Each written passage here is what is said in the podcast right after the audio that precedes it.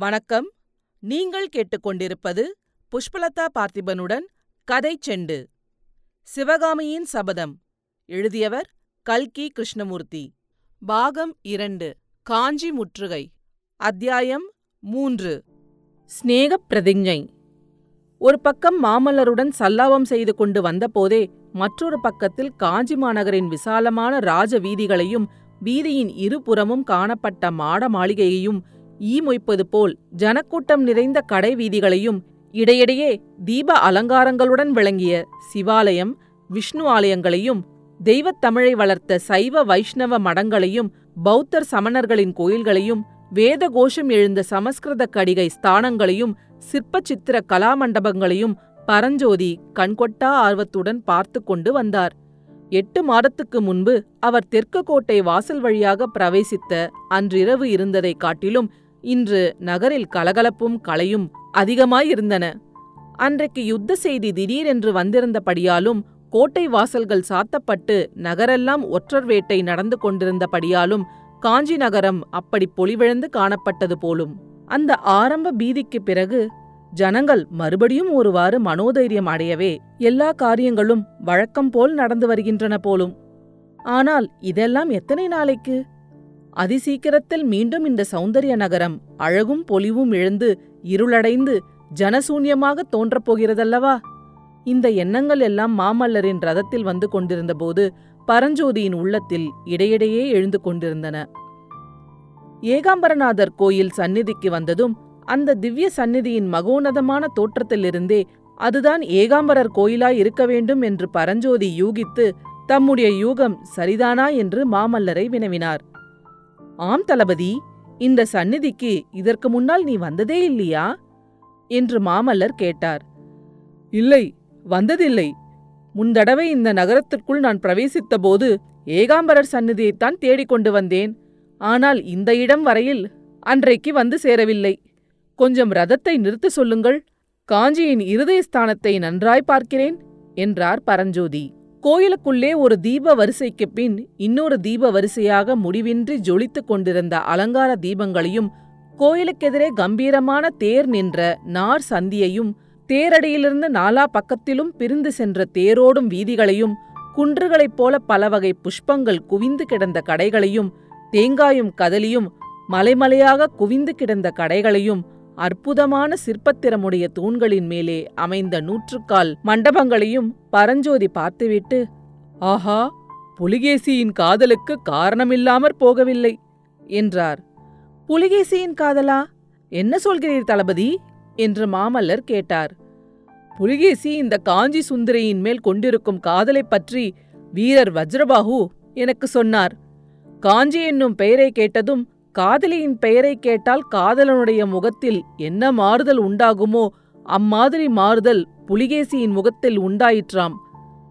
தளபதி வீரர் வஜ்ரபாஹு எவ்வளவுதான் சாமர்த்தியசாலியானாலும் அப்படி துணிந்து புலிகேசியிடம் போயிருக்க கூடாதல்லவா உம் கருத்து என்ன? என்று மாமல்லர் கேட்டார். அதற்கு மறுமொழி சொல்லாமல் பரஞ்சோதி பிரபு இங்கே திருநாவுக்கரசர் மடம் எது? என்றார். அதோ வெறுமையாய் கிடக்கிறதே அந்த கட்டிடம்தான். ஆஹா இந்த மடத்தில் சேர்ந்து தமிழ் கல்வி கற்பதற்காகத்தான் வந்தேன். நான் கல்வி கற்பதற்காக வந்த முகூர்த்தம் மடத்தையே மூடும்படியாகி விட்டது என்றார் பரஞ்சோதி. நரசிம்மவர்மர் மீண்டும் இளநகை புரிந்துவிட்டு பல்லவ குலத்துக்கு நீர் எவ்வளவோ மகத்தான சேவைகளையெல்லாம் செய்ய வேண்டும் என்று ஏற்பட்டிருக்கும்போது நாவுக்கரசரின் சீடராக நீர் எப்படி போயிருக்க முடியும்? அதோடு என்னிடம் நீர் தமிழ் பயில வேண்டும் என்பது தெய்வத் தமிழ் மொழியை அளித்த இறைவனுடைய சித்தமாக ஏற்பட்டிருக்கிறதே. இதை தெரிந்து கொண்டுதான் அன்றிரவு அந்த யானை மதங்கொண்டு ஓடி வந்ததோ என்னவோ? அதன் காரணமாகத்தானே இப்படியெல்லாம் நேரிட்டது? என்றார் பரஞ்சோதி. உடனே சட்டென்று நினைத்து கொண்டு ஐயா ஆயினரும் சிவகாமியும் சுகமாயிருக்கிறார்களா? என்று கேட்டார். சிவகாமி என்ற பெயரை கேட்டதும் மாமல்லரின் முகத்தில் ஏற்பட்ட மாறுதலை பரஞ்சோதி கவனியாமல் போகவில்லை. ஆஹா காதலை பற்றிய வஜ்ரபாகுவின் கூற்றுக்கு மாமல்லரே உதாரணமாக இருக்கிறார் என்று மனதில் எண்ணிக்கொண்டார் மாமல்லர் மறுமொழி கூறியபோது அவருடைய குரலிலே கூட மாறுதல் இருந்தது. சுகமாயிருக்கிறார்கள் என்றுதான் அறிகிறேன் தளபதி. ஆனால் அவர்களை நான் பார்த்து பல மாதங்களாயின. ஆயனரின் பழைய அரண்ய வீட்டில்தான் அவர்கள் இருக்கிறார்கள். சக்கரவர்த்தியின் கட்டளைப்படி துறைமுகத்தில் திருப்பணி செய்த கல் தச்சர்களையெல்லாம் பாரத மண்டபங்கள் கட்டுவதற்கு அனுப்பிய பிறகு ஆயனரும் மாமல்லபுரத்திலிருந்து தமது ஆரண்ய வீட்டுக்கு திரும்பி வந்துவிட்டார். என்று மாமல்லர் கூறியபோது அவருடைய வார்த்தைகளில் முன்னே காணாத உணர்ச்சி தொனித்தது.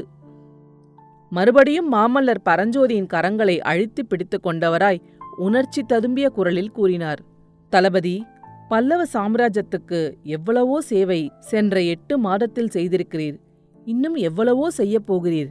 ஆனால் அன்றிரவு நீர் செய்த வீரச் செயலைப் போன்ற மகத்தான சேவை வேறொன்றும் இருக்க முடியாது. ஆயனரையும் சிவகாமியையும் காப்பாற்றினீர் அல்லவா? அந்த செயலை நான் எவ்வளவு தூரம் பாராட்டுகிறேன் என்பதற்கு இதோ அடையாளத்தை பாரும் என்று கூறி அன்று மதையானை மீது பரஞ்சோதி எரிந்த வேலை எடுத்துக் காட்டினார். மாமல்லரின் உணர்ச்சி ததும்பிய வார்த்தைகளினால் பரஞ்சோதியின் மனமும் கனிந்திருந்தது. எனவே அவர் மறுமொழி கூற முடியாதவராய் மாமல்லர் நீட்டிய வேலை வாங்கிக் கொள்வதற்காக ஒரு கையினால் அதை அடி ஒரு கையினால் அதன் அடிப்பகுதியை பிடித்தார். நரசிம்மவர்மர் வேலை கொடுக்காமல் தாமும் அதை ஒரு கையினால் பிடித்துக் கொண்ட வண்ணம் சொன்னார். இந்த ஏகாம்பரர் சந்நிதியில் நான் எத்தனையோ தடவை எனக்கு ஓர் உற்ற நண்பனை அளிக்க வேண்டும் என்று பிரார்த்தனை செய்திருக்கிறேன்.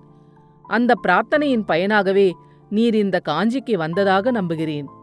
தளபதி இந்த சந்நிதியிலே நீரும் நானும் இன்று சிநேக பிரதிஜை செய்து கொள்வோம் ஆயனரையும் சிவகாமியையும் காத்த இந்த வீர வேலின் மீது ஆணை வைத்து நம்முடைய நட்பை நிலைப்படுத்திக் கொள்வோம் என்றார். ஏகாம்பரநாதரின் திருச்சந்நிதியில் அப்போது தீபாராதனைக்குரிய ஆளாட்சி மணி ஓம் ஓம் ஓம் என்று ஒழித்தது அன்றிரவு கண்ணபிரான் கமலியிடம் சொன்னான் என் கண்ணே உன்னுடைய சிநேகிதி சிவகாமியின் சக்களத்தியை இன்று ரதத்தில் வைத்து ஓட்டிக்கொண்டு வந்தேன். அதை நினைத்தால் எனக்கு துக்கம் துக்கமாய் வருகிறது. இது என்ன பிதற்றல்? நீ சொல்வது உண்மையானால் அவள் யார் என்று இப்பொழுது சொல்.